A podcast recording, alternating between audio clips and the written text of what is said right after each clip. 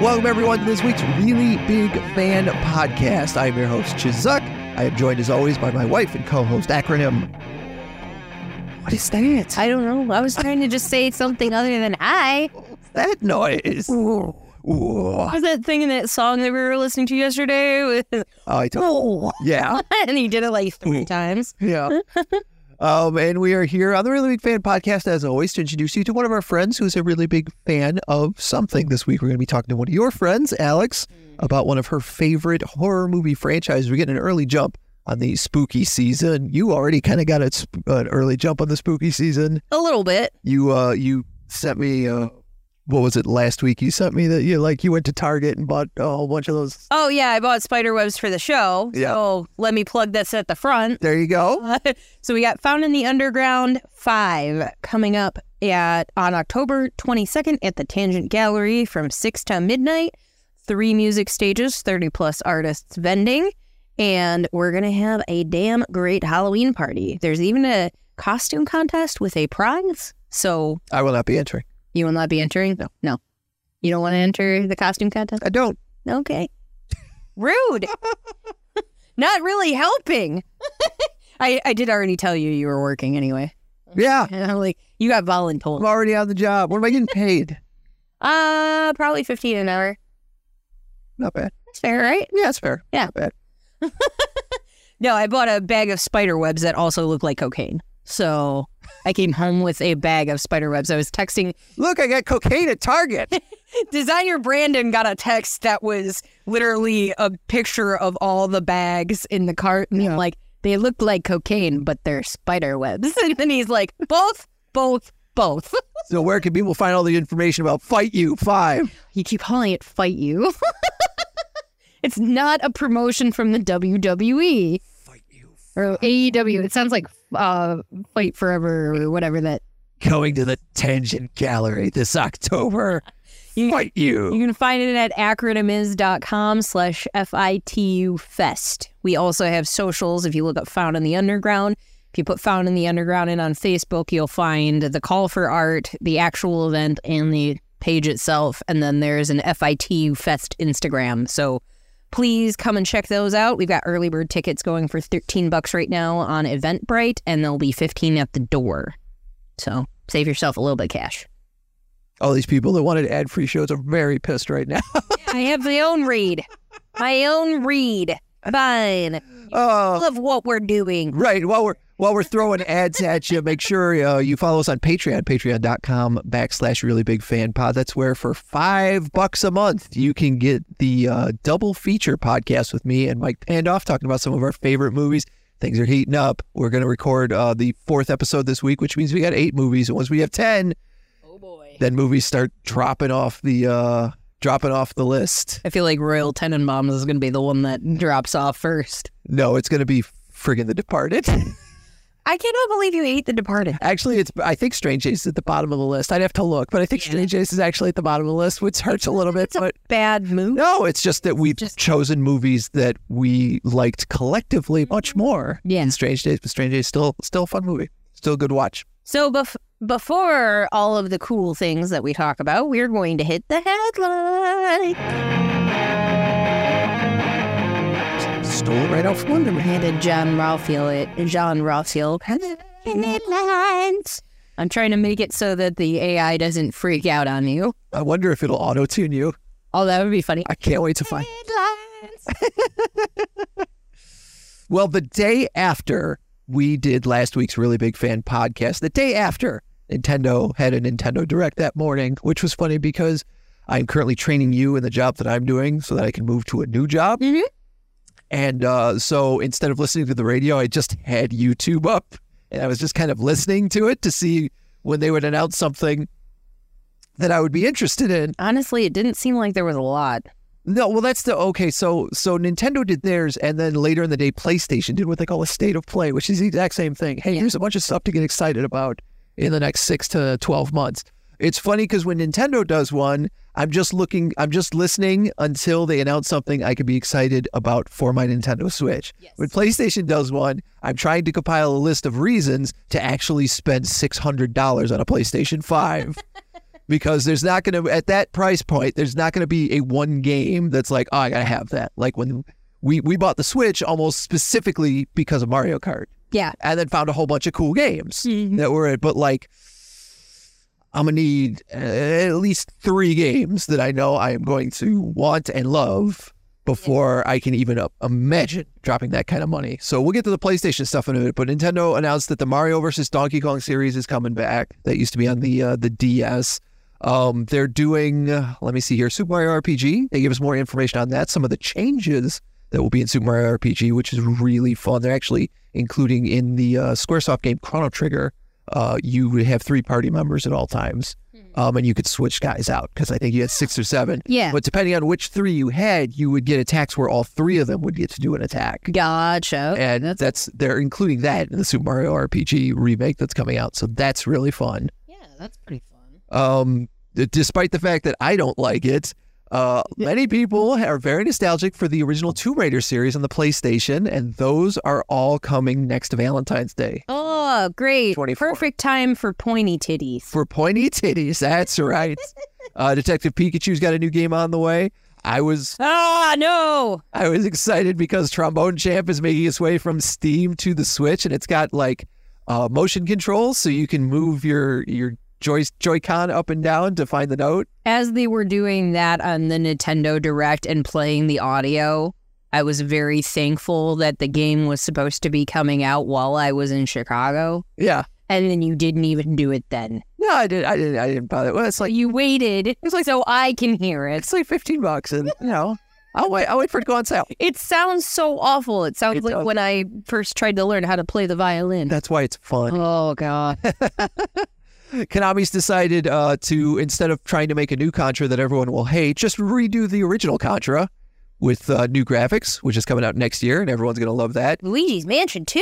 Luigi's Mansion 2 HD, because Luigi's Mansion 2 already a game, so they're just HDing it. And they decided to take F-Zero and turn it into a battle royale with F-Zero 99. I tried it over the weekend. It's fun as hell. It's really, really fun. Really simple. It's kind of like, it's like all good Nintendo games. Like, it's really simple to drop into and figure out how to work, but then there's all these little things that you don't get the first time around, that the more you play it, the more you're like, oh, I'm supposed to do this, not this. Yeah. Like, yeah, you want to be first by the time you hit that fourth go around on the track, but it actually pays to be behind people and we're throughout the game.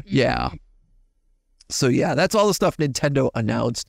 A couple hours later, PlayStation showed a whole bunch of games off. The only ones that really grabbed me is that for the PlayStation VR, there's a Ghostbusters. That's fun. Ghostbusters Rise of the Ghost Lord. And just so you know, the logo actually has the ghost wearing a VR. Right, and he's got the little things in it. It's a little joystick. Yeah, it's fun. Pretty great. It's fun. They're also doing a VR mode for Resident Evil 4, which is kind of cool. They showed off, I think, 65 costumes for the Spider-Man. Oh, wow. Spider-Man 2. I did the math, and that means that, like, if Venom has extra costumes, then each of them gets just over 20. Yeah. But that's pretty cool. Yeah, that's super cool. It'll be neat to see which ones.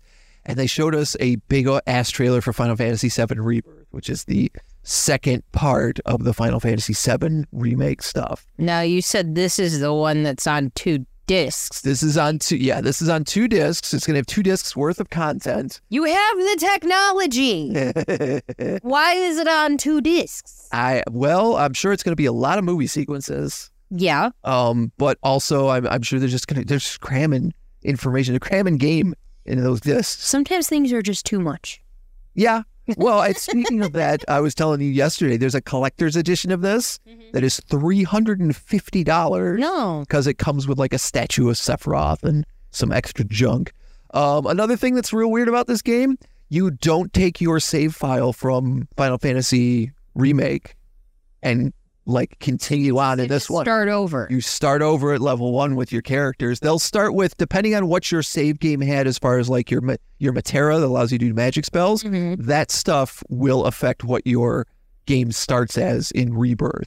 That's weird. But you have to, it doesn't continue on. Like the Mass Effect series was real good for that. You would finish Mass Effect 1 and it would start you back at level 1 within reason, but all the choices you had made in the last game led into choices you would have to make in the next one, which was cool. Well, that's always the hard part, because it's like I've told you before, sometimes I've restarted like Banjo-Tooie and stuff like that over and over again, because like I've gapped in time so much that I don't remember how to do things. For sure. Every time you start like a Banjo series, you have to start from ground zero, and you can't do those moves until they're taught to you. Yeah, that's... Are you going to run into that with this? Probably. There's probably going to be a level of you can't do that quite yet because you don't have the right Materia, or you don't have the sword, or you just haven't gotten to the right level to do it yet. But it's going to include Red 13, Yuffie's back. It shows Vincent the vampire will be in this one. And I think I even saw Sid. He's a guy who flies the airship for you in Final Fantasy VII. Nice. So it'll be, I mean, so now if I got a PlayStation 5, I would get Spider-Man, and I would get Final Fantasy VII Rebirth. Yeah. So it's 2. I'm up to 2. Still not enough. Still not enough, though. No.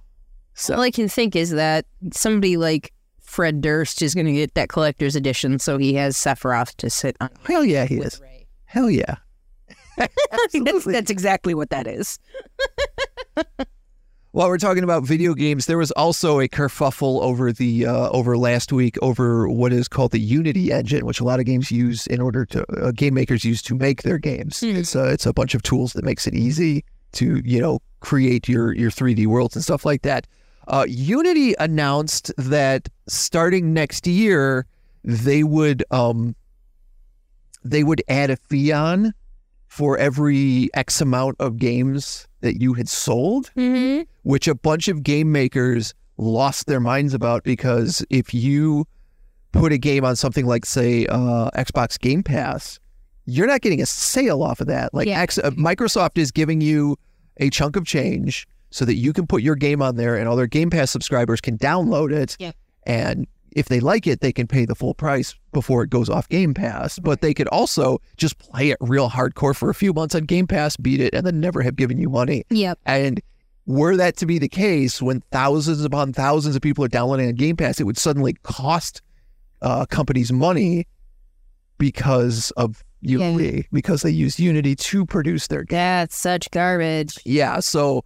Plenty of game studios were like, well, we won't be using Unity anymore, which means our game is not going to be coming out when we told you it is next year. Right. Because we're going to have to find a new That would literally be tool set. Like freaking Adobe Photoshop charging me per photo for someone to post a photo. Like, that is so ridiculous. That's pretty much exactly what it was. And after about 3 or 4 days, Unity apologized and walked it back and said, we're looking into our options, but we won't do that. We're not going to do that. Yes.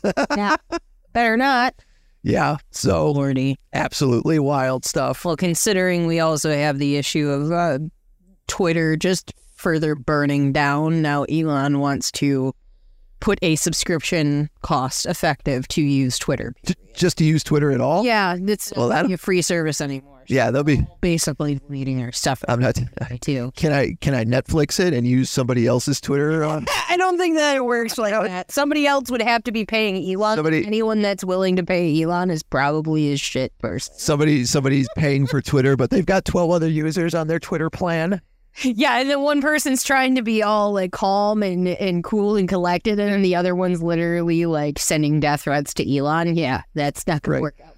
That was something that happened with the Unity story. Yeah. That they had to shut their offices down either, I think it was Friday afternoon, because they were getting death threats. Not shocked.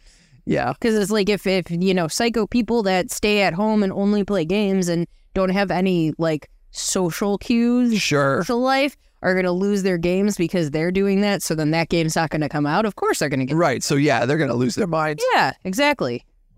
And the last story I've got is from the world of comic books. So back in the early 2000s, Vertigo Comics, which is a publisher of DC, published a book called Fables. It was based around Snow White and Bigby, the Big Bad Wolf, and all the Cinderella and Prince Charming, all those people living in modern times in a borough of New York, and trying to keep under wraps that they were actually these historical figures from Fables. It was published by DC Vertigo, but Bill Willingham is the guy who had written it, the story, and he'd done it for years and years. So the way Vertigo comics typically work, like for instance, Preacher is a Vertigo comic. Garth Ennis and Steve Dillon, the writer and artist of Preacher, own the rights to Preacher. Yes. But they also kind of are in a, what's the word I'm looking for? A partnership with DC Vertigo. DC Vertigo publishes Preacher, so they also have a cut of it. Yeah, they've got a claim on it. Well, and I'm sure that the TV show also got a claim too and stuff like that. Right, like when the TV show came out, not only did the creators get, you know, checks and stuff, but like it comes back to DC Warner Brothers. Right. Like, we've got a successful TV show. So last week, Bill Willingham made an announcement that Fables would be going into the public domain as of, I think, in a week or two. And part of that is because he's had a kind of a falling out with DC, in the same way Alan Moore had a falling out with DC. And that's why they keep Watchmen in print all the time, is that way they still own Watchmen. Yeah. So Bill Willingham had said that he claimed he was the undisputed owner to the copyright for Fables, and that when the copyright lapsed, he was letting it go into public domain so people could make their own Fables stories. Yes, and they would be absolutely legal.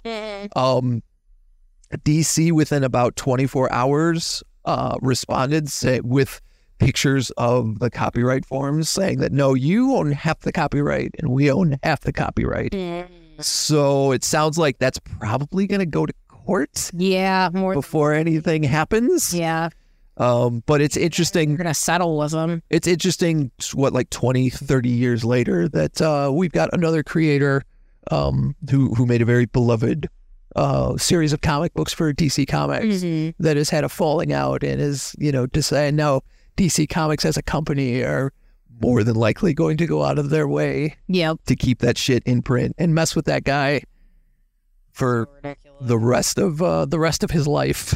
Yeah. In the same way that Alan Moore has been kind of messed with forever. It's getting to be a point that you just don't want to create things anymore in this world because of the way that people are, like, if you want to create something, like, I'm getting to this point myself where it's like, if you create something, you have so many rules that you got to follow to where you're not going to piss somebody off or upset anybody in terms of like what you're creating.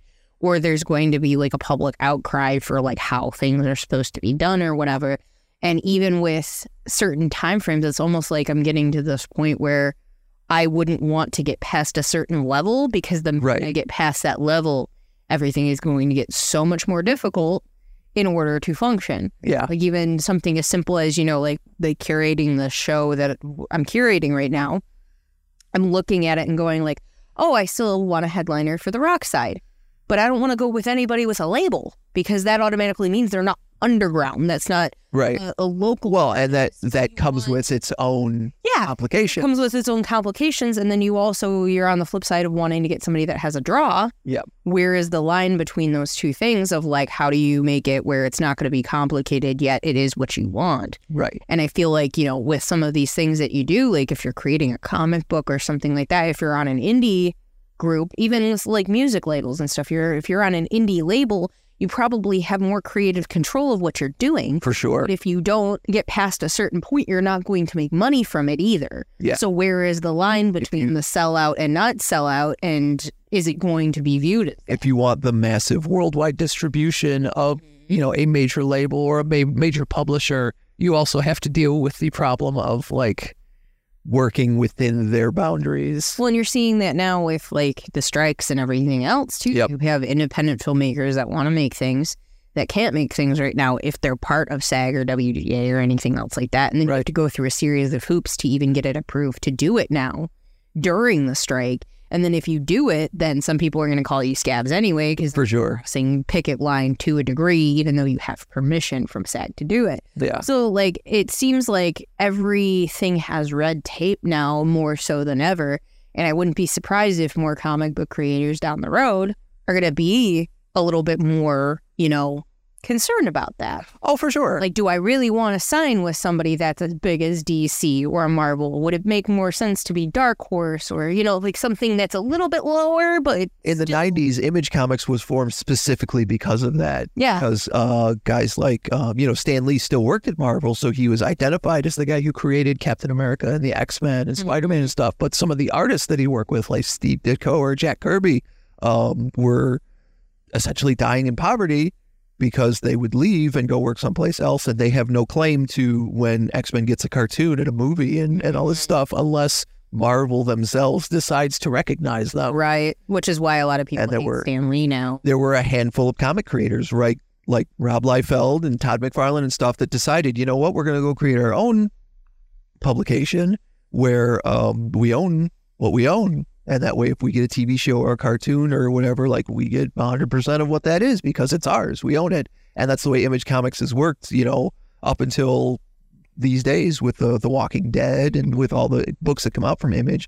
They have an agreement in place where, like, Image Comics doesn't necessarily get to tell Robert Kirkman what he can and can't do with The Walking Dead because he owns it. Yes. But then because they published it, they take a small cut when he is successful. Yeah. And that's it's something that a lot of creators are more willing to agree to than to go to one of the big two publishers and create a character in the middle of an X-Men universe that you now no longer own. Yeah. And that sounds like, I mean, even that sounds like record deals. It sounds like all these different things, like you get a cut of this or whatever. Or, you know, if you're on a major label, a lot of it is like, oh, your money is your touring, like all your merch sales, but like you've got to pay us back for all of this stuff. And getting signed is really not getting signed. It's you're getting a loan. Yeah. And you got to pay that back. And if you're not doing a return on your investment, then most labels are going to get rid of you if you're not performing properly. Right. Some don't, but some do. That's why I've told you many times when I've talked about some of my bands in the 90s that would like make a whole record and then give it to the record company, and they'd be like, no, we're not releasing this. And then they just put it away in a vault somewhere. And like, I've got bootlegs of some of these things that I'm like, this record is kind of awesome. Why in the world would they not release this? And the record company's just like, you know, they want cookie cutter. They want... Well, they've got a whole bunch of different things. You know, they look at their calendar and what they're releasing to, and they're like, yeah, I don't have a space in the calendar for this, so we're not releasing it. Yeah. Kind of thing. And like, a band just did all this work and put this awesome record together that won't see the light of day. I don't mean to beat the topic dead horse-wise, too, but I feel like that's kind of what the whole thing with WWE and AEW and stuff was, too, was like being frustrated with the state of how WWE does promotion work. Sure. And then you take it from there and you make your own promotion. Yep. But at some point, and this is something that the guys at AEW are probably either realizing now or at some point, and they probably had to with the CM Punk problem, but other things as well, that at some point you do have to insert the professionalism or the rules or a structure in place that covers your ass with all of these things. And you're putting in that red tape or bureaucracy that you have to have. Yeah, now you're the man. Now you're the man. Yep. And you have to accept that that's who you are. And I think like even like the thing with CM Punk was Tony Khan's first real big problem where he had to be like, okay, I can't. Well, and you even see in AEW that there are so much talent that don't get TV time. They get very belligerent about it on Twitter or on on social media. I told you before, I never see Nyla Rose. Right, and you know, so thankfully she's not one of the ones that's like, yeah, I don't know why I'm not on TV. Yeah, no, but she's having fun being a Twitter shitposter. Right, but there's been plenty of people that have been like, yeah, I don't know why I'm not on TV. I'm just as good, and it's this like. You discover, when we go to the wrestling example, you discover that there is only so many minutes of TV time. Yep. And you want to make sure to maximize those minutes and get as high a rating as you can. And while, I want to put Miro in an event or something like that, I get a way bigger ratings pop when I, you know, haul out Samoa Joe 3 or 4 times a week. So it's the Roman Reigns, it's the Cody Rhodes, it's the who is going to be the biggest merch seller. Exactly. Because I mean, you saw Danhausen a ton on TV. Yeah. And then like once he went evil. Well, he got hurt. Yeah. So that's why we haven't seen him. But in that sense, though, it was like they started having him do matches as a heel. Yeah. And I really saw it from people being like, hell yeah, Danhausen, to not talking about Danhausen. Yeah. It's like they lost the interest when he stopped being silly. Interesting. And so I'm kind of like, So there's certain areas in that as well, but you're always going to look for, unfortunately, it's that conversation you always have of like, what is the draw? Who has the draw? Who has the most merch sales? Who has all of this? Who do the kids like more? We're trying to get the kids, all that stuff. And that happens with everything. So when it comes down to these comic creators and stuff like that too, it's like, it's the same shit, different day. Yeah. It's like literally the same problem in each major corporation, but... And it's always, when we circle back to the comics, it's always a fascinating conversation when I talk to other people, like Jeff, who we talked to last week about comics, because it all depends on where you get your news from. Yeah. Different people will tout different numbers. Yes. Depending on where you get your news from. So like... If you're, you know, the two major companies are Marvel and DC, and if you're a big Marvel fan, you'll hear that like DC's number, you know, sales numbers are down, or their print numbers are down, or this is down. But if you're somebody who's a big fan of the company across the street, you'll be like, oh, I hear the Marvel movies aren't doing so well. Oh, I hear their order numbers on this book aren't so great because it's too expensive. Yep. It's all where you get your news from. Y'all just do your own independent studies. That's all I gotta say. Yeah, I think that's the fairest advice is when you do hear a thing. See how many people are reporting it and see what their stake in the game is as well. I know we've said before that I say apparently and then go into a sentence a lot, and that's more so my training of not saying things as fact. Yeah. And apparently this is what I heard. Sure. This is like, hey, this person's doing this. Like, I can't give it the full 100% cosign because I never know if it's going to be wrong based on the internet. Well, we recommend you only get your news from us here at the Really Big Fan. I don't know if that's a good plan. Only from us. Anything you don't hear, not on this show, I would double check on it. Well, Alex is about to give everybody some news. Yes, she is. So we're going to get to that, and then we will see you guys after our interview. Sounds good.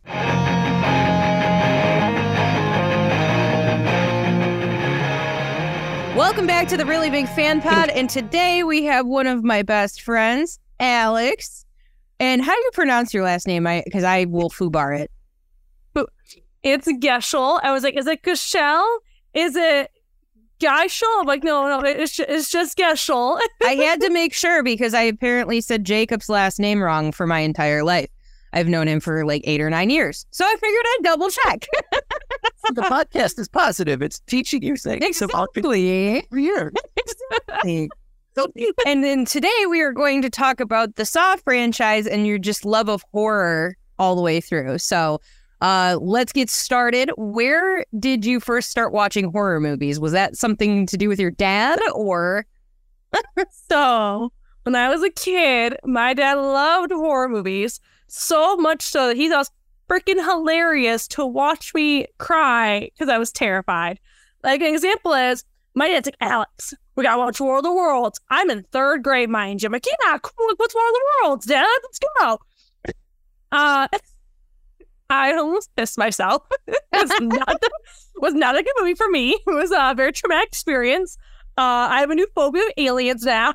So we learned that aliens and Paranormal Activity were not my friends. But my dad's like, Alex, I bought a new one. Let's watch it together. I'm like, yeah. And I was like, oh, no. Like, the second movie was The Final Destination #3 with the roller coaster. Yeah. And that traumatized me to the point where my mom took me to Disney World a month later, put me on Big Thunder Mountain with her. I found a way to go under my seat and hide because I was that scared it was going to get derailed. And my mom's first thought was, how the hell did she get out of her armrest and go under the seat? Like, that's not possible. You're lucky you didn't go flying out of it because of that maneuver. I looked at him like, when there's a way, I find it. Oh, God. Oh, yeah. Continue. So, you know, I've grown up. We got better with my phobias. But, like, Saw, like, I love Saw because it is just all gore. Like, I'm like, oh, this is nothing. I can't do aliens. Like, Signs freaked me the shit out. My grandpa thought it was hilarious. Passed by a bush one time, my grandpa's like, hey, Alex, be careful of that bush. I'd be an alien behind us. Like, what? And I remember dropping my bike and running. I was like, no, not today. See, and you don't like birds either. So I would figure, like, any movie with birds, you'd have a problem with immediately. Birds. I never had a fear of them until I was 17 when a bird attacked me at Discovery Cove. Out of all the places that get attacked by a bird. So that was where Alfred Hitchcock's The Birds for Alex got that covered. It is wild when a bird just decides, I don't like this motherfucker. It's even funnier. My dad gets attacked by birds like once a month. Like, birds really hate my dad. Wow. He passed it along to you. Like, my favorite was one time my dad was jet skiing on St. Clair Shores River, and a swat started attacking him on a jet ski. And that one's like, that's it. Good Lord. And the square up motherfucker.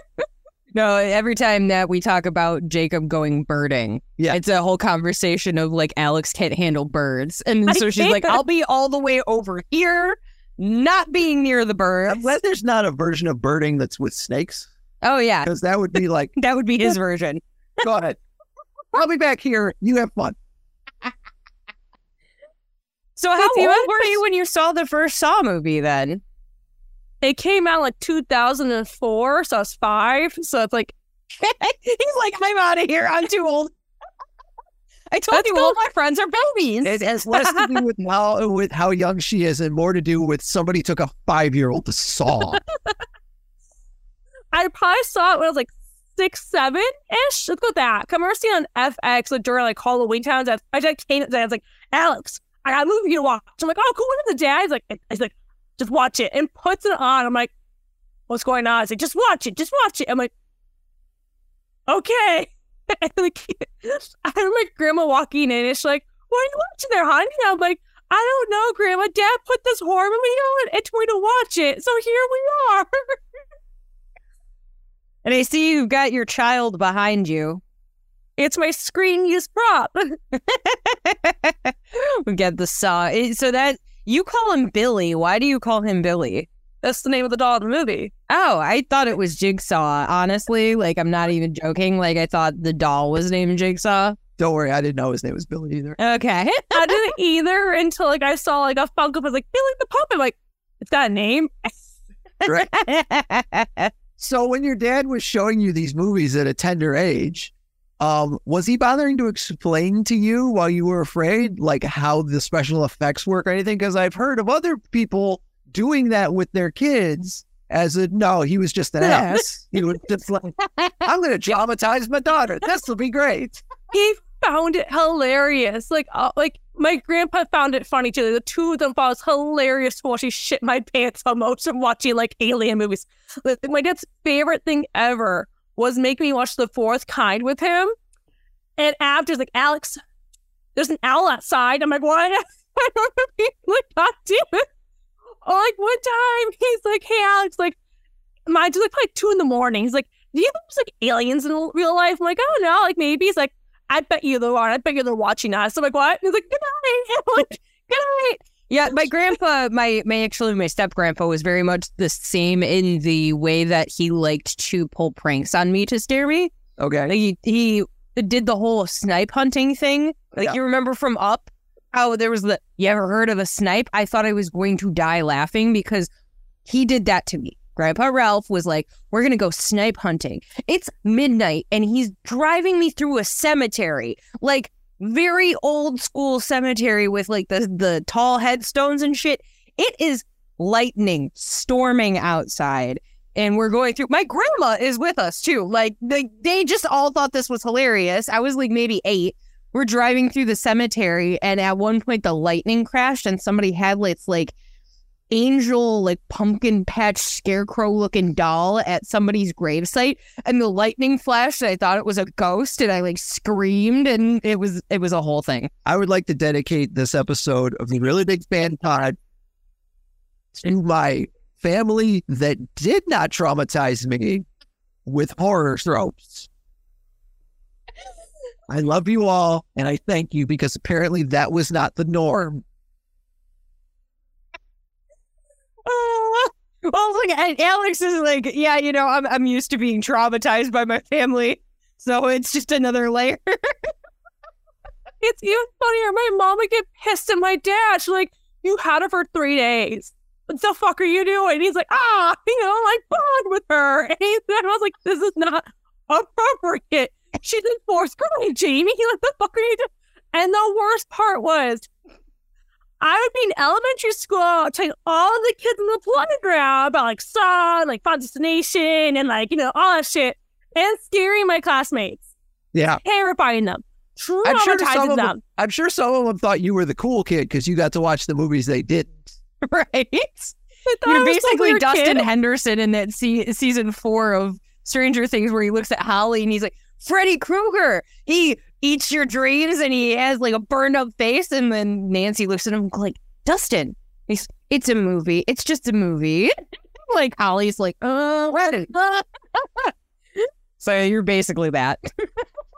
That's what the kids all thought was weird. Like, oh, it's the weird kid. So from her, I'm like, oh no, that was looking cool, and it didn't. Oh God. So like, out of the Saw franchise, like, what one is your favorite? Do you have a favorite? My favorite game, which is like 3 or more people, is definitely Saw 6 with the carousel in it. Memories. It's just so cool. Also, I mean, I like all of them, but my hands-down favorite is has to be the first one because the plot twist in the end where Tobin Bell just rises up. You're like, oh my God, like he's alive? Like, didn't see that just coming. I thought he was dead this whole time. But also, I do love Saw 7 because I will admit I had a crush on Mark Hoffman. Like, he was low-key. Like, he did it for me. At first, I'm like, I shouldn't be attracted to this murderous sociopath. But here we are. But I am. That's okay. I like all anti-heroes. All the bad boys. You say that like you're a bad boy and you're wearing a Hawkeye t-shirt. I am totally not a bad boy. I mean, look at Troy. I'm dating Troy. Do you think Troy's like a murderous sociopath? No. He's like a golden retriever. He's great. Yeah. Golden retriever gamer boyfriends, man. Yep. So where did you stop watching them? So I looked 3. 3? 3 was the last one. 3? I saw 3 and I was like, ugh. And then I caught one that was like 2 or 3 later. And one of the first traps were these 2 guys that were collared together, and there was a girl in the box, and everyone was watching from the outside. Like it was like a pop-up display or something, and they couldn't get in there. Like there was a pendulum and the guys had to like stop the pendulum, but she had cheated on one of them with the other. And it was, I was like, I saw that and I was like, I'm fucking done with these. Yeah. These are gross. See, I thought that was going to get really X-rated as you started describing it, like 2 guys tied together and then there was a girl in a box and I'm imagining her like giving a blowy. No, there was just like the pendulum goes. There's just Saw porn out there somewhere. There has to be. They had to like, I don't know, forgive her and each other for what had happened. Otherwise they were all going to die. And I think they all died. And I was like, this is fucking gross. No, what happened was the girl cheated on both of them with each other. And it's either one guy kills the guy or they work together and kill the girl and she died. Ah, there we go. Oh, yeah. They're like, we're going to kill this. I'm sorry. Thank you for clarifying. I got you. I appreciate it. I did go through and read like some of this. At that point, I was like, I don't need to see these things anymore. But I am interested where in the world this goes. And I started reading on Wikipedia, like some of the synopses of all this stuff. The whole police department is awful in these movies. Like every movie is like, here's 2 more cops. They did some bad shit. And a lot of people are going to die in terrible ways because of it. It's funny. I took forensic science. And for my like final paper, I pick a movie and talk about the crime department. So I did Saw. I wrote everything the police department did wrong for Saw. And the professor's like, wow. This is like a really thought out paper. I'm like, I got you. I'm like, say less, man. Say less. And he's like, you really broke it down for me. I'm like, why were they fucked up? I'm like, yeah. I said, they could have like, caught Jigsaw in like a month, but no, they all had their dicks in their hands. Be like, where are we? That's not cover back up. Well, it doesn't help that every time they assign new cops to the case and they go, I think it's a Jigsaw killer, they end up kidnapped and put into a game. Like, if I joined that police department and they assigned me to something and I thought it was a Jigsaw killer, I would look in the opposite direction anyways. You're like, nah, good. Well, it's even worse, like in Saw 2, the cop had the easiest game, just sit there for an hour or 2 hours and just talk. Yeah. Like the easiest game, like, no, police brutality, let's fuck some shit up instead. I got 20 minutes left. Fuck those 20 minutes, my dude. Easiest game, like literally you could have just sat there, bro. Like, go talk about your feelings. Go talk about, you know, why your wife loved you. We're going to go police brutality.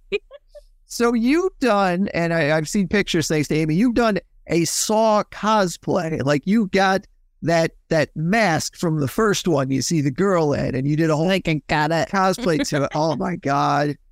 Yep. That's horrifying. It's only rubber. It's all latex. What? I remember seeing the device. She sent to me, and I'm like, go on your head. You put it on. I can't do it. Once you've seen the device in action, just a recreation of the device is like, why? Because it's the most iconic trap. It makes a cameo in almost every movie. It does, yeah. Like, no, it's true. How can you not love it? That makes sense. Same with the doll. What version of the movie, I don't know, like what point in the series is the one where Amanda falls in the needles? That's number 2. I remember as a kid, it freaked me out because needles scare me. Like, I actually am a needle. Like, I hate needles. They freak me the fuck out. And I watched it with my dad's like, oh God. I was like, why? I'm like, why? Yeah. That one photographer that you work with, Eric Jaws, he just took a picture of somebody at a con, and she just, like, I don't know if she liquid latexed it or something, just had a bunch of syringes sticking out of her arms and was Amanda. Ooh. And I was like, oh God, because it was the first in the carousel, and I was just like, oh no. I'm like, I mean, great cosplay. Super fucked up, but great cosplay. Yeah. It's funny, he texts me, he's like, dude, look at this cosplay. So I'm like, bro, I have like a bajillion questions. The first one is, how the fuck did she do that? The second question is, fuck man, like, that's dark, but like, I'm here for it. Like, damn, like, I wish. Like, my dream, like, everybody else was like anime characters and things, and then there's this girl like, needles. I'm like, that is definitely one way to get rid of the guys that carry the signs around saying free hugs. True. Very like, true. They're not going to want to offer you a free hug. Now I feel like I got to show Chuck this picture. That's the funny thing is, as icky as that is, that one doesn't bother me. That one, I'm like... What is the one that bothers you the most? That's awful. I don't know. I can't remember a specific one that I was like, oh, that's terrible. I think there was one where a dude was linked into a thing that was breaking breaking an arm and a leg. Yeah. That backwards. And that one was like, that's awful. Then I can't see broken, like, bones twisting grosses me out. So, like, I do skip the rack when I do rewatch with the rack. It just grosses me out too much. I can't. Like, I was like, it's there you just, go. Yes. Yeah. So the funny thing is, when I was growing up, when I was in high school, there was a guy, I think his name was Kevin, he was learning to be a magician. And I remember we were hanging out at a coffee house, and he had just figured out how to do the trick where you put the thing through your arm. Yeah. And he was like, no, Chuck, you got to see this. Look. And he's like, I'm like, I don't want to see Kevin. No. Oh, my God. That's like where Randy Orton, put his finger in Jeff Hardy's ear. Yeah. He put it like in his gauged ear and was like yanking him. And I'm like, oh, gross. Thank you. So even with the Saw franchise, which is, I'm guessing, your favorite horror franchise, there are stuff like the rack that you've just said. There are parts of it that you're like, nope, too much. Yeah, no, it's the rack for sure. And then Saw 7 was like one where the girl's like in a straitjacket. She's got pipes going to her throat. And the guy's gonna pull like a fishing hook out from her, like, her throat, and like body parts are coming out with the hook is being.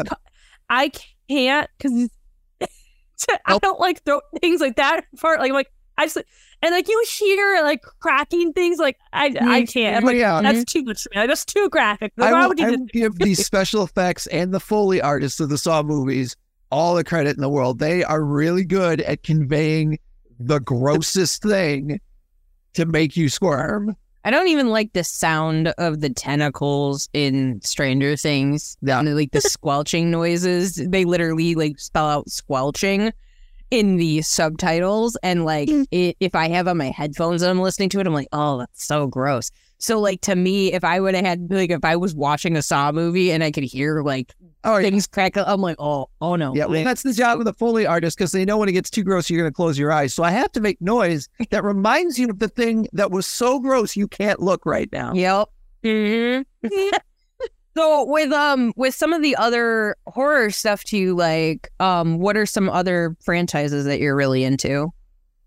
I grew up loving Child's Play because it's funny. Like, Chucky's not even scary. He's just funny. I'm like, you know, dolls don't really freak me out. Clowns do scare the shit out of me. I cannot do clowns. So the reason why it's even funnier, Scary Movie 2, when the clown's under the bed with Ray, as funny as it is as a child who doesn't really know what's going on, scared the shit out of me. I was like, oh my God, there's a clown in my bed. My dad's like, yeah, totally. I'm like, oh no. So I have to ask this question now because you brought up clowns. Did you end up watching the American Horror Story cult season? Dude. I did not get past the first episode, A, because of the politics, but B, because of the masturbating clown in the grocery store. And I just came across the Facebook post that I posted the day I saw it. And it said, if I wanted to watch clowns masturbate, I would have stayed on Snapchat. Everyone's like, what's wrong with you in the comments? I'm like, what? What? I don't need to see clowns jerking off at a grocery store. I don't. I'm good. And I never finished that season. I mean, if you owned a grocery store, you could make that your niche. Letting clowns masturbate in the grocery store. Right. If you want to see clowns masturbating at a grocery store, come to our store. In our store. We've got great sales. And we've got dudes in grease paint. Like it on. You can make me ICP too. I can make your spokesperson for this. Oh my God! Somebody somewhere. That's a free idea. That's a $1 million idea right there. This idea.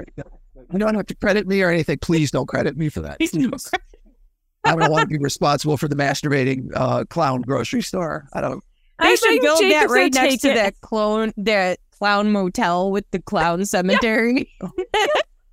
Well, even funnier, my friend so Bobby. Much flack on social media from actual unionized clowns. I'm so upset. We're going to have to do an episode with a clown to balance this out. That clowns aren't horrible. I'm sure Alex will suggest that we interview and sing Clown Posse. No, actually, I know a clown. I actually do know a guy who's a haunting clown. I do know a clown. It's not Troy. No, he's actually a professional cast photographer too. Oh, he's based in LA. Yes. Oh my gosh, that's hilarious. So, besides the movies, have you tried any of the other stuff they've done with Saw, like the books or the comics or the video game? I actually just found they had a comic. I'm a really terrible fan. I just found oh, there's a comic. I'm like, that's fine. We were just having that conversation of like, you don't have to like every single thing in order to be a fan of something. Like we were literally in the car today, and I was like, we need to do just one episode talking about the fact that you can be a fan of something without being like knowing every little detail. You could be a really big fan of one movie in a franchise and not like the rest of it. Just like this movie, this speaks to me. The rest of this is garbage. But this speaks to me. Exactly. Same thing with bands. There could be one album that you're like, this really helps me out. Bad Flower. What do we got? You know, I have like 2 Bad Flower posters in my kitchen from Christmas shows and the picnic. But it's even funnier you said that. Right. Like, oh, I miss the fact that they don't play Animal anymore. I like that EP a lot. Yeah. And so like that just kind of disappeared out of their catalog, and I'm like, not really into this fuckboy rock, but okay. But anyway. Well, no, it's funny because you mentioned that though. Like, for example, I love Twilight. I've seen all 5 fucking movies. I went to like midnight showings. I've never read the books. I tried, and I thought they sucked. I was like, damn, this is a whole lot of hot garbage. And like, there you go. I really tried. Like, I really tried to push through those books, and damn. It is so funny to me. Like, I think you're the first person that I've ever heard that said they preferred the movies over trying to read the book. I know. It's so bad. It's even funnier. I did read 50 Shades of Grey. I read the first one, second one, I read half of the third one. Third one's a hot piece of garbage. God damn, it sucked. They're so like, bad. They're all so bad. Like, what the adjectives that sex books have to describe the sex member is so fucking stupid. So would you licked my navel. I was like, oh. Yeah. Did you prefer that they stuck to like a handful of adjectives for the sex acts? Or would you prefer that they just keep looking for better ones? Well, okay. So there are some people where they'll say something like, oh, he touched my sex. And saying like about a man, like, oh, I touched his member. Like, no, like that sounds so clinical. Yeah. Like, but it also wouldn't be like, oh yeah, I put my mouth on his dick. Like, I didn't. There's got to be some happy medium there. The special preview of Really Big Fan Pod After Dark, brought to you by Acronym. We're just gonna have to let Justin and Alex loose on that one and let them go crazy, because I feel like that they would just be bad influence on each other. I'm not looking forward to editing that. That's gonna be terrible. Terrible, or give you a fear boner. Maybe. Yeah. But, like, it's funny, though. And people are like, oh, so like, you read 50 Shades and you read Twilight. I'm like, goddamn right I did. I was like, I was in high school and, like, 50 Shades was, like, big. Mm-hmm. Everyone my grades reading it. So, I, of course, I had to jump in that shit. I'm like, yeah, let's read it. Come on, let's go. I was like, this is so bad. I'm like, why do I like it? Then the movies came out. I was like, you know what? I read the book. I just do the movie. The soundtrack slaps. All three movies, soundtrack slaps. I hate it. I'm like, I still bopped it in the shower. I'm like, damn. This movie's hot garbage. So that soundtrack, is actually pretty solid. I only saw the first one, though. I don't think I saw, or maybe I saw the first and second one, but I never finished in that series. Like, I ended up reading all three of them. I illegally downloaded them on a Kindle. I refused to pay for them. Yes. I was like, this is fine. I don't want these books lying. And you were in high school. Like, I was living at home. I'm like, I don't need my mom to find a 50 Shades of Grey book. Dude, mom's the reason why they were on my Kindle. My mom read them before I read them. I took my Kindle back and I read them out. I was like, the fuck is she reading? I was like, oh, God. I wonder if those are high on the list of books that were the most pirated. It has to be. Just like, I don't want to actually give money to this garbage, but I do want to see it, so... There was, like, a whole thing with it, too, because it was, like, there's a connection between Twilight and 50 Shades of Grey. And MCR. There's a connection of My Chemical Romance to Twilight. Right. And 9/11. There's a connection. Yeah, it's 9/11 currently, which makes that even more screwed up. This is the second episode now that we've been talking about 9/11. Erica caused this.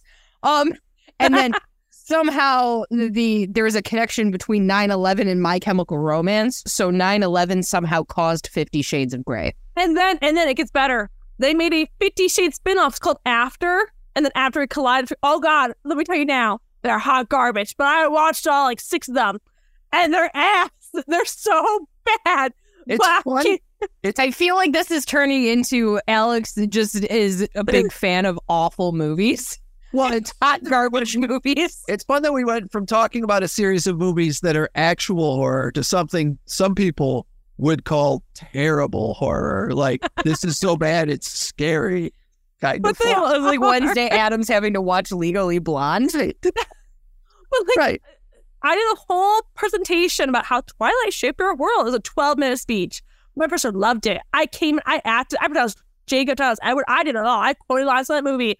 But the best part of my presentation was I mentioned, like, how Twilight shaped our world. It's like, well, how? I was like, Twilight was here. Then we got 50 Shades. I'm like, 50 Shades sucked. But you know what I created after that? The After franchise. It was a book. It was a fan fiction about Harry Styles. That got turned into a movie. Franchise. They should have stopped at 1. Maybe 2. 2 wasn't like terrible. But I wanted 5 or 6 now. I'm like, this is getting worse and worse. I remember now you were trying to convince me to watch this. I remember. She tries to just make me watch everything. Like, she's been trying to get me to rewatch Glee, and I refuse. Which is, like, another one. Like, Glee is horror to me. This is Mr. Shoe. This is secretly why the Actors and the Writers Guild's on strike, is because they're like, we are done with this trash. We don't want to have to ever work on one of these trashy things again. We're done. Oh, man. It's so funny. It's like, I'll keep eating you all these different, like, Glee, like, TikToks, like, Mr. Shoe Rap, and just being creepy. And then I'm like, dude, I should do a Sue Sylvester cosplay. Like, Sue Sylvester's, like, the only thing that makes sense in that damn show. Yeah, she's the only one that's on planet Earth. Everybody else is in La La Land. Like, totally. Yeah, she's the Stacey Pilgrim. Oh, yeah. Yeah, absolutely. It's played by Jane Lynch. Okay. Thank gives you any indication as to behavior. It's just Jane Lynch wearing a tracksuit, just making fun of everyone and everything she sees. It's me. That's just probably the best part of it, honestly. So getting back on track. Thank you.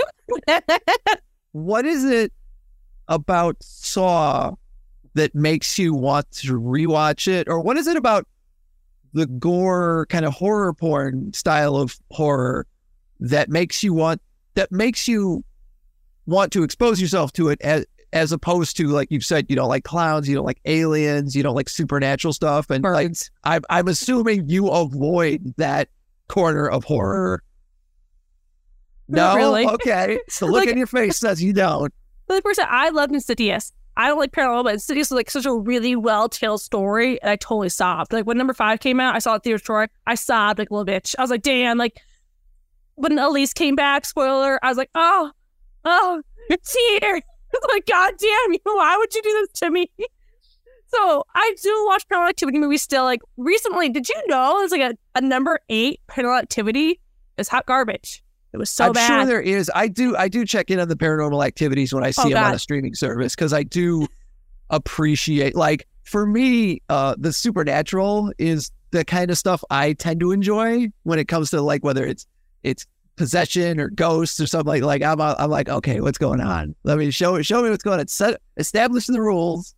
Show me the thing that isn't supposed to exist. Let's do this. Mm-hmm.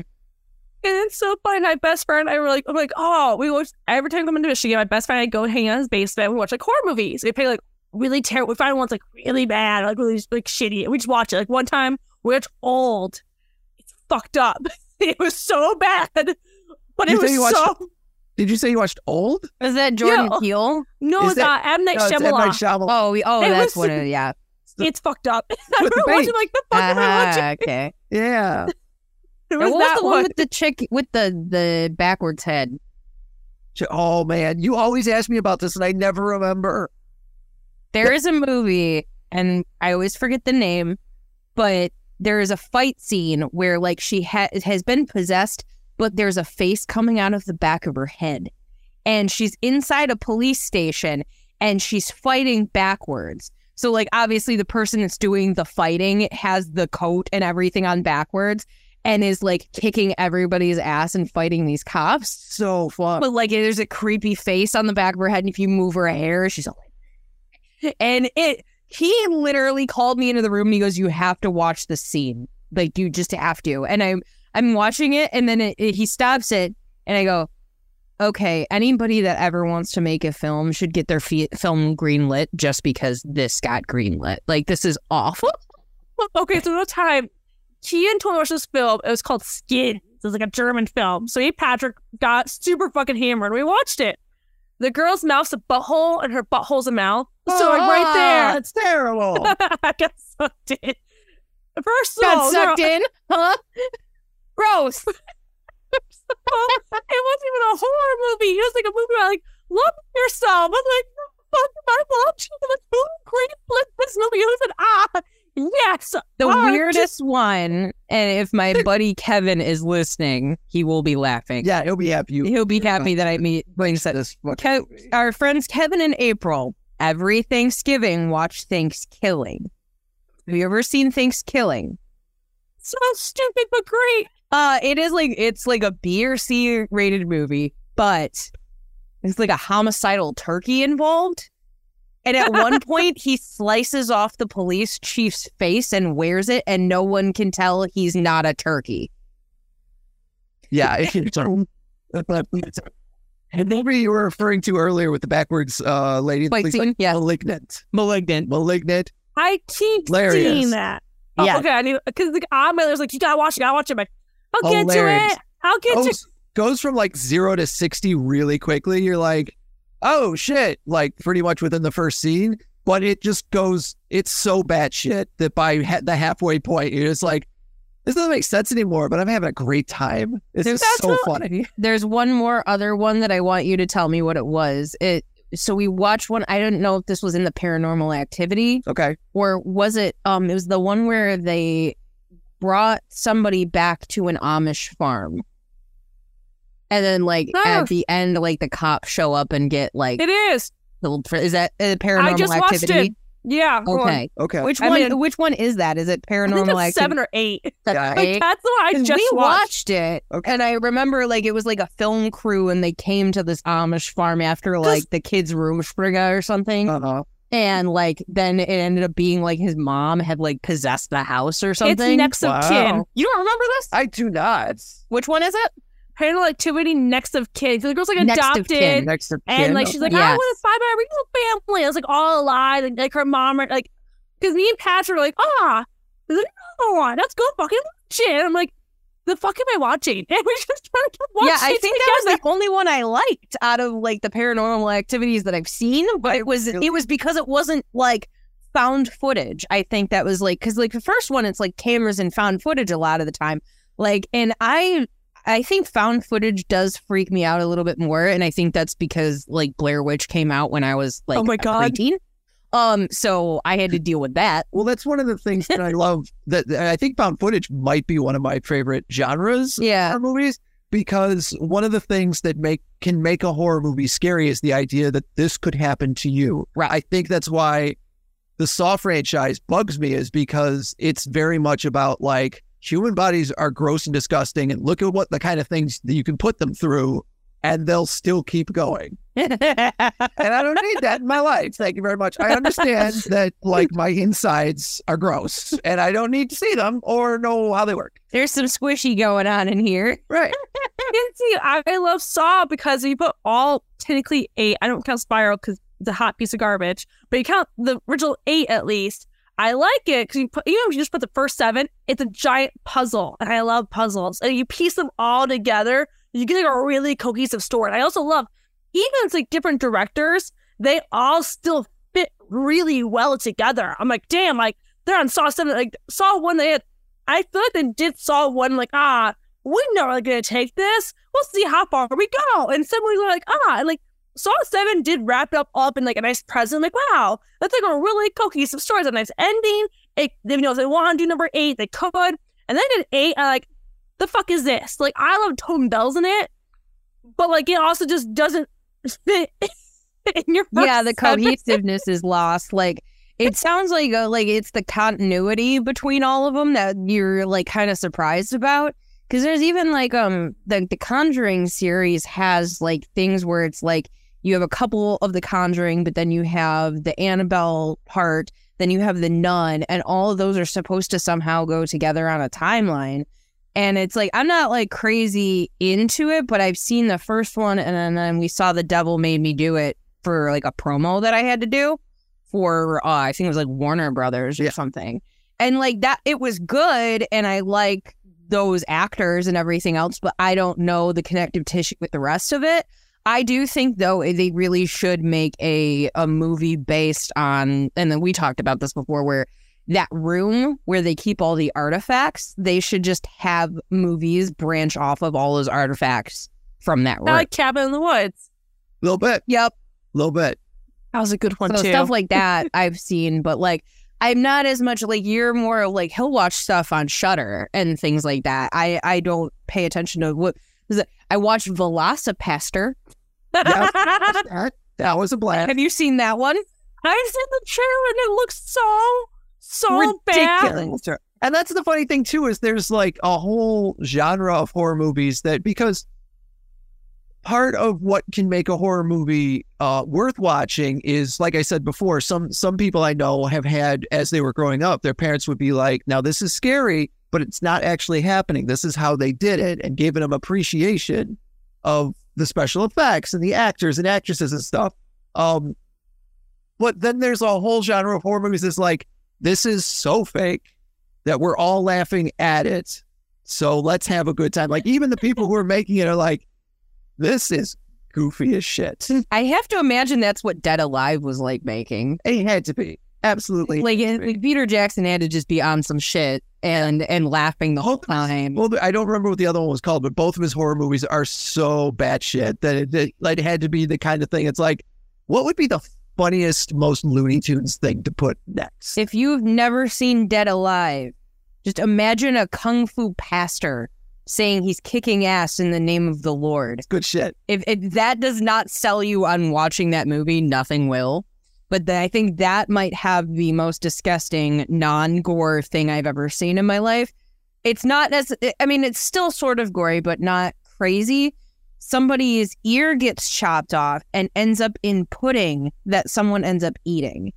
And it has got to be one of the grossest things that I have ever experienced watching a movie. And I was just like, oh my God, I'm going to fucking throw up. Like, what the fuck? Like, and there's like, there's pus involved and there's this. Yep. Super gross. Super gross. Super gross. So, but give me your top, because we'll round this out. Give me your top 5 movies that are horror based. Doesn't have to all be Saw. Oh, I mean, again, like I do love Saw. I probably go Saw 6, my favorite. After that, I love the Final Destination series. Number 3, actually, number 2 is the one that scared me the most. That car accident scene. My God, I can't behind long trucks anymore. Like any truck with like anything behind it, like sticks. I haven't even seen that movie, and I know that. That's like a millennial meme trope at this point, that it's like everybody has seen it in a picture at least and goes, okay, don't get behind the log truck. The thing I love about the Final Destination series is that at some point, they figured out that they had to play this like weird mousetrap game of like, let's show you 5 things and see if you can guess which one of them is going to kill the guy. Yes, and that is so fun. So I love too, like they do the death so well. Like it's something that could actually happen in your house, like the car accident. I'm like, wow, that can like actually like does happen, like almost like every day.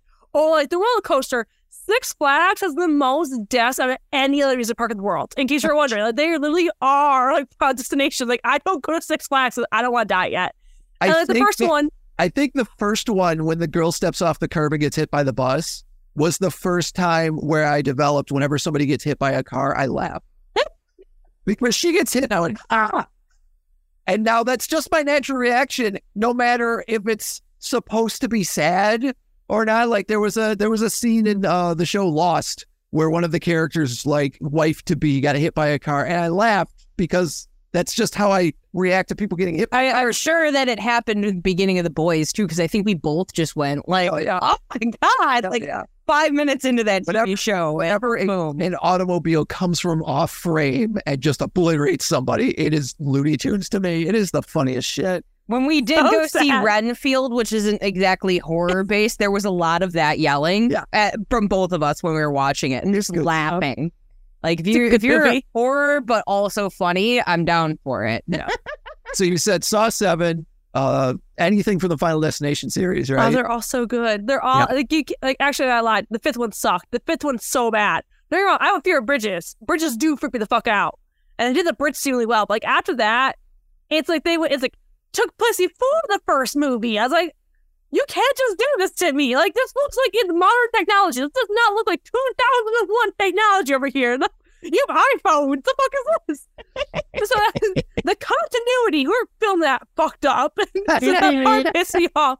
But the first 4, those are well done. And they're making a TV show. So, like, what more can one ask for? Like the Twilight TV show. We're making a Twilight TV show. I'm like, yes. The other one, I love Bride of Chucky. Because Jennifer Tilly is pretty hot as a doll and as a person. Like, is that the one where Jennifer Tilly plays herself? That's 5. As well as doing the voice of the doll? That's Seed of Chucky. Seed of Chucky, okay. And she also does it for the TV show as well. Yep. Because she's awesome. She's everything. And then I love the Insidious franchise. Because Insidious, again, I love the story. And like, they all connect really, really well. But also, the girl that plays Elise, I love her. She's just so great. She reminds me of my grandma. That's why I like her. I'm like, oh, it's like my grandma. And also, my grandma also solves with me. My girl's like, let's go see it together. I'm like, fuck yeah. Nice. Cool grandma. Right? My grandma was a horror badass. Like, I remember one time, I was like, grandma, let's go see The Devil Inside Me. She's like, yeah, let's go. It was a hot piece of garbage. It was so bad. My grandma looks at me. She's like, Alex, what the hell is this? Yeah. What did you bring me to? What did you bring me to? I was like, I don't know what the child looks like. We're going home and we're watching The Exorcist. Yeah, basically. Like, I'm going to make you watch real movies. Freaking Poltergeist, The Exorcist. Right. You know, freaking Nightmare on Elm Street, Halloween. Well, it's actually really funny. The Nightmare on Elm Street, I watched the first one with Dylan, actually. The guy who I'm always hanging out with who does the mask shit. Yeah. We're at his house one day. I was like, oh, I know I've never seen The Nightmare on Elm Street. She's like, you have it? I'm like, no. He's like, we're watching today. We're watching There on Elm Street. I was like, okay. Like, he's like, Johnny Depp's in there. He's like, you'll like it. I'm like, I do love Johnny Depp. I'm like, he is perfect. Oh, yeah. He's a babe. Johnny Depp in a belly shirt? Holy shit. Yep. Like, it's just, my instincts. Like, yes. All right, you got one pick left. I don't know. It's a hard one. Because if you think about it, I mean, I've seen a lot of horror movies. Some are great. Some really, really sucked. Yeah. I don't know. Oh, actually, I lied. I think Jordan Peele did like Candyman by Jordan Peele, Get Out and Nope and Us. Like those four were like Candyman. I remember watching it was phenomenally done. From, like the makeup to the soundtrack. I think I may have watched the Jordan Peele Candyman and I didn't dig it, but I love Nope. Nope was great. Nope was good. Oh, that and I hate aliens, and I still saw it. Yeah, I didn't see Get Out yet. How have you not? I went into, like, once again, I'm not like a horror crazy person. So like he was like, oh, like I'm going to watch Nope. I'm like, okay, I want to watch this. I want to see because like it had Keke Palmer in it and it had the guy that played Glenn from Walking Dead in there. And I'm like, okay, I got to watch that. So like we watched it and like the first time he sees the alien, the fake alien, and he punches it, I was like, yep, nope, that would definitely be the reaction. It's just damn. Yeah. And then it like wasn't an alien. Yeah. Just some kid. But like also I loved Us. Like I love that. Like I love Jordan Peele does. I love like Candyman. I love the puppeteering in it too, like the story of the puppets. I was like, that's like really interesting, like really cool to show. Like you don't see that every day in like a horror movie. And the guy who got to play Candyman, I mean, I love, is it Tony Todd or something Todd? Yeah. He's also in Pods Station. I love him as an actor because he's that creepy voice. And I'm like, damn, he kind of scares the shit out of me, but like I would also probably tap that. I was like, I don't know. It's just the voice does it for me. Like, let's go two ways here. But even like with Get Out, I love that's like a psychological one. Like I made Troy watch it. Troy also it's horror, and even Troy's like, this really like makes you think. I'm like, I love it. I love the thinking. Like Saw, it's a puzzle. I have to like put it together. I'm like, that's how I felt like with Nope too. Was just like trying to put it together. I think like for the next like week, we were going back and forth about it. Too. Yeah, we were talking like every so often, like one of us would be like, you know, blah blah blah blah. And like then we'd start talking about it and like diving into it more. And then I'm like reading think pieces about the monkey. And I'm just like, I was obsessed with it when we watched it. So it's definitely a great one too. It was even funnier. I have a phobia of monkeys too. So like, I was like watching like, oh no. Just that's a fair phobia. That could be we're going to need to make a list of things you don't have a phobia of. Right. There's a lot of things. Just like monkeys are so unpredictable though. And like they can turn on you like that. So like it freaks you the fuck out. Dude, birds.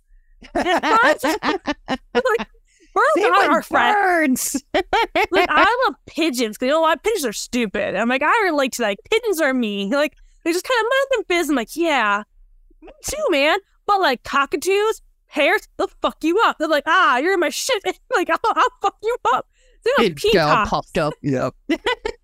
Like peacocks. Before we let you go. There's one movie I need to ask you about because whenever I find a friend that is into horror movies, I'm always curious. It Follows. I haven't watched it. My aunt watched it though. Okay, that's fine. Took her 2 days. That's an absolutely acceptable answer because it's very polarizing. I went to the theater and saw it, and we walked out of the theater going, "That was fucking dumb." It was the kind of thing that you did talk about for the next hour. Trying to figure out what the rules were for, you know, the supernatural entity kind of thing. But then I've talked to other people who are super into horror movies that think is one of the best movies of all time. So when you do see it, you'll have to let her know, pass it along telephone-wise. Yeah. And let me know what you thought of it. I'm still thinking that out of everything that I've ever seen that has any horror, psychological, whatever, like Midsummer is the thing, and nothing has been taught so far for Midsummer for me. So dude, if you can find a movie that's more fucked up than Midsummer that just isn't gore, like I'm down to try it because I freaking Midsummer fucked me up. Dude, I watched it on a plane. My brother looked over. I was like, "The hell are you watching?" Like, I don't know. And like, I didn't take drugs, but like I feel like I'm on drugs. Like I'm like sitting watching. Like absolutely, it feels like you're on a really bad trip with them. I I'm someone who's never done drugs ever. I even did weed. I was like, where's the drug dealer? Like, I'm like, I don't know how I feel. Like, I don't like this. Well, thank you so much for coming on to Really Big Fan Pod. Plug your stuff. What do you do? We can share your. Where can people find your creepy ass cosplay photos? Everywhere. Just everywhere. I have two accounts for my cosplay. I have Poison Rose Cosplay and I have Poison Rose Boudoir because I love doing sexy cursed content. Like Amy could tell you, I did a sexy Charlie Swan from Twilight. Why? Because Janties. They needed to come out with a mustache. I did a sexy Lorax. So I did. I licked trees. It's like, look at that. I'm in the studio. I'm violating every plant my friend has. Like, all of a sudden, I licked them all. And he looked, he was like, my plants are never going to be the same. Like, good. You put up a poll that was like, what is my most cursed cosplay? And I'm always going to agree it was Charlie Swan from Twilight, but everybody has a different answer. I guarantee you somebody listening to this podcast is into this shit. Yep. I follow you. Oh. So I did a mask cosplay from like Jim Carrey's The Mask, the full face prosthetic with Dylan. That's a big kink. I didn't know that. I just did a joke. It was a joke. And I started getting DMs saying like, hey, like, getting nudes at this? They got like videos of this? I'm like, no, I didn't. We also go with my friends. Like, hey, you're busy at Christmas Eve? I'm like, oh, I don't do Christmas Eve. What you doing? He's like, want to do a makeup? I'm like, yeah. I'm like, I'm regretting my decision. I started DMing him like, Dylan, they're getting worse. I'm getting really weird requests. They're like, I don't know what to do. I'm like, oh God. And he's like, oh yeah, I should have warned you. Like, it's like a really big kink. I'm like, yeah. You should have warned me. Thanks. People in your DMs going, are the feet green too? Bitch. I get asked them, so like, can you do a role play with me? Like you wearing the mask, like taking it off. I'm like, bro, like what time do you think I have to do this shit? Like I have other things in my life. And your face was painted and you had prosthetics on. Like it's not like you just put on a mask and you're done. I had people willing to pay me money to redo the cosplay. And I'm like, that was like $300. Like, oh, I'll pay it. Like, bro, like, no, like, you don't understand. Like, it's really, the paint was like $100. The prosthetic wasn't even made for my face, made for Bobby's face. And like, I'm just thinking, people are like, so like, I'll pay you a lot. I'm like, Jesus Christ. So get like 6 of them and then like give Dylan some money and just do the rest. And it's so funny. So yeah, those are my 2 cosplay accounts, and like I posted your saw picture from me, and Then I just did another saw shoot as Amanda again with the reverse bear trap and like a whole like kind of like, think of American Psycho. He has like the plastic room. We did a photo shoot just like that from Eric's house, and I had all this blood on the ground. I'm like, Eric, I'm gonna make a blood angel. So I was making a snow angel. I laid there in the blood. Went, look, Eric, it's a blood angel, and they'd be like, yeah. Oh, God. We got to get out of here before that puppet starts talking. Yep. Oh, no, it doesn't. I wish it did. I really wish I had, like, animatronics. I want to play a game. Oh. No, I don't want to play a game. Yeah, because I have my Nintendo Switch. Thank you very much.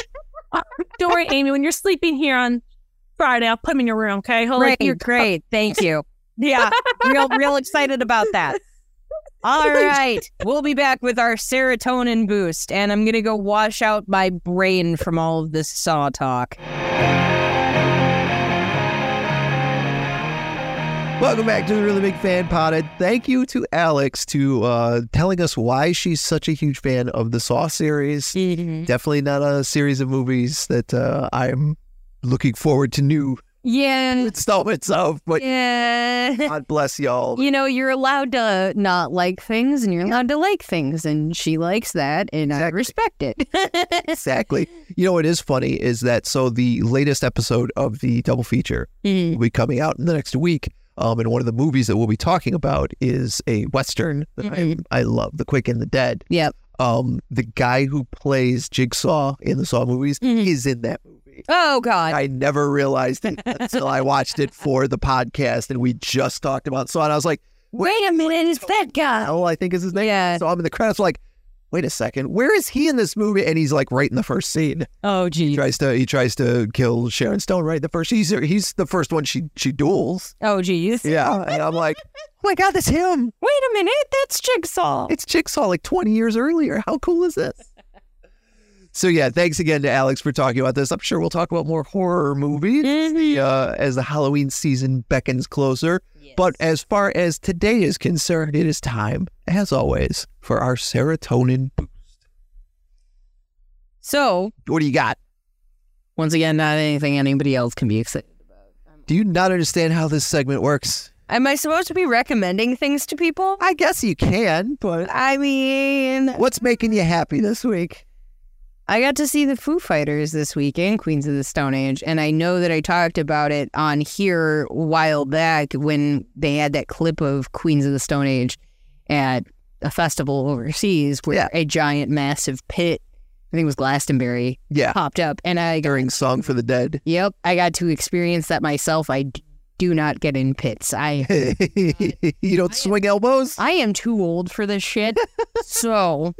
I don't get involved. You're the Donald Glover of pits. Yeah, exactly. Like I want to watch it. I don't want to be in it. You just want to be next to it. Yes, exactly. I don't even want to be next to it. Proximity. I mean, like there was actually a minute where I was actually too close to a pit. The Queens of the Stone Age one, but I was like, no, please don't. Yeah, don't come over here. Please. I'm gonna die. I think it was for the band Drain from California. Okay. And then it was Enter Shikari later on because I was at Riot Fest. That's where I saw all these bands. And the pit started, and I was with my friend Damien, who's a photographer, and he went into the pit, and I went backward. I'm like, I'm getting out of this mess. And I ended up running into Spooky Pants, who is the DJ for Emo Night. Nice. So I hung out with him, and I'd never seen Enter Shikari before, and it's like one of his favorite bands, so I ended up seeing them. But the Queens of the Stone Age part was really cool, and then the Foo Fighters were the morning before, or the day before, at nighttime, and I got to see Dave Grohl bust into Metallica, among other things. Fun. Just playing all different sorts of iconic guitar riffs at one point. Yep. I think it was during, like, that segment of, not White Limo. I don't think it was White Limo. Is it Monkey Wrench? No, it was another... Because I know he tends to dick around in the middle of Monkey Wrench. Yeah, no, there was, like, another heavy guitar track that I know you like, but I'm blanking on the name, and he busted into some other ones. As well as Josh Homme started playing a Rolling Stones song in the middle. That you showed me the video of, and that's really cool. That was really fun. So I got to see both of those guys. I was kind of sad that Dave didn't somehow just stick around to play drums. To play with Queens of the Stone Age, yeah. Yeah, because that would have been fun, but I loved it overall. I was happy to see them, and being that now Rick Astley has covered Best of You. Now he did Everlong. He covered Everlong. Yeah. I thought he did another one too, but he's been apparently covering the Foo Fighters. Yeah. Now the Foo Fighters need to do Never Give You Up, and I'm sure because they did Never Give You Up and called him on stage. Did they? Okay, I missed Rick Astley is doing. Okay. Now. Got it. Okay, I missed that completely. Yep. So I guess it's already happened. I need to look that up. It's funny, too, because on Sunday we went and saw Death Cab for Cutie and the Postal Service, and they were both coming from Riot Fest. Yes, the night before. I was literally, when I was waiting for Queens of the Stone Age, I actually skipped Sleep Token, which I wanted to see, but I don't know their music either, so I was just like, okay, fine, I'll skip Sleep Token. And I went and I got myself as close as I could for Queens of the Stone Age, and they had put the two main stages were right next to each other. Yeah. Like, literally, you couldn't even walk in between them type thing. And they were just alternating stages. So when I was waiting for Queens, Death Cab was on. Right. So I could see the screen and I could sort of hear it, but like not well enough to like really enjoy it. So it was cool to like get a little taster of what I'd see the following night. I kind of wish Meadowbrook did have screens, but... Yeah, we won't get into that. I wish Meadowbrook had a lot of things. Yeah, we won't get into that. This is the serotonin boost. This is the things that make us happy, not the things that we want to bitch about segments. Well, maybe we need one of those. Maybe we do. My serotonin boost this week is a comic book series that I just recently got all 5 issues of and then read all in like one sitting. And was absolutely enamored by it. When we talked to Jeff Lusk last week, one of the things that me and him talk about all the time is there is a comic book writer and artist called Jeff Lemire. Jeff Lusk absolutely loves Jeff Lemire and everything he does. I have yet to find a Jeff Lemire thing that I think is truly brilliant until now. He's doing a series of interconnected horror miniseries called The Bone Orchard Mythos. And I got all 5 issues of the first miniseries of it, which was called 10,000 Black Feathers. I've got it right here for you YouTube people. And I read all 5 of them when I got it on when I got the issues I was missing on Monday. I've been collecting the current series that's called Tenement, where a bunch of people living in a apartment block building like suddenly can't leave their building, and outside all the windows it looks like they've been transported to hell. And that was really fascinating. So I went backwards and found this first series, 10,000 Black Feathers, which is also a fantastic story of these 2 girls that grew up together, and they were super into reading fantasy novels and playing Dungeons and Dragons. So the one of them creates their own novel and goes on to be a successfully published author. After, as they get to their teenage years, something happens to the other one and she disappears. And the author ends up coming back to town to try and figure out what happened to her. So I won't spoil any more of it than that, but fantastic story. Fantastic story. Jeff Lemire, you finally hooked me. He's, the artist on that, too, is Andrea Sorrentino, and she's done some neat stuff that I've read before, too, but her art definitely lends itself to the horror stuff and pulls you in. It's very, very fun. Awesome. So congratulations on Serotonin. Congratulations on Serotonin.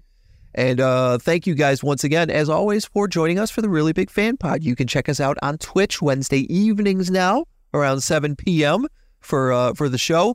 And you can download the podcast on Fridays. You can check out the videos on YouTube whenever... We're changing that. They go up. The videos are going to start coming out a week after the podcast. Yes. A, because I suck. And I need to get caught up. You're behind. It's fine. But, you've been busy. But...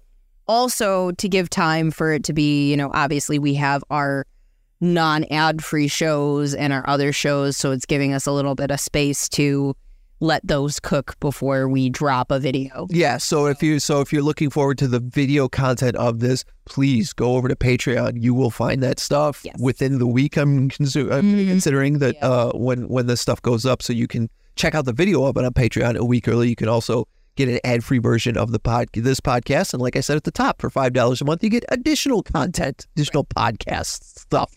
That's patreon.com/reallybigfanpod. We will catch you guys next week for another episode. Bye.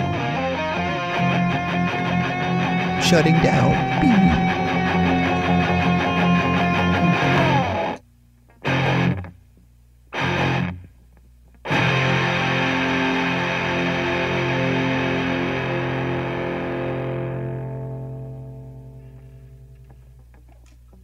Did I hear you ask a ghost the other day if it was a ska DJ when you were playing Phasmophobia? Okay, so obviously one of the tools is the ghost box, and that's how we communicate with a ghost. We ask it questions, and sometimes it'll actually give us a response. And some of the like boilerplate questions are like, are you young or old? Do you want to harm us? Would you like us to leave? That kind of stuff. Yeah. But then like we'll get bored when they don't answer those questions and just ask them random questions. And sometimes those questions work. So we'll ask, are you a taco? And some ghosts respond, are you a taco? Yeah. I mean, I've heard you ask if there was pizza in the afterlife. Right. Before. But why ska? So I actually, I didn't ask the ghost if they were in a ska band. I was asking. Asking if it was a ska? I was asking Fred if he was in a ska band because he was like, it wasn't pick it up. What was he saying? I think you said it was pick it up. Was he saying pick it up, pick it up, pick it up? Oh, yep. So, yeah, because he was trying to pick up an object that's on the floor, which can be difficult in fact. Like, pick it up, pick it up, pick it up. I'm like, are you in a ska band? It would have been amazing if the ghost had responded. Yeah. Yes. Get out. And then yeah. There's a little horn. It's ghost horn. It's the toot toot skeleton. Yeah, there you go. Toot toot. Toot toot skeleton. Yeah, I mean, I would be totally freaked out if I was in a room doing ghost hunting and all of a sudden toot toot. Well, not even just that. They could just bust into the specials. I'm coming from a ghost town.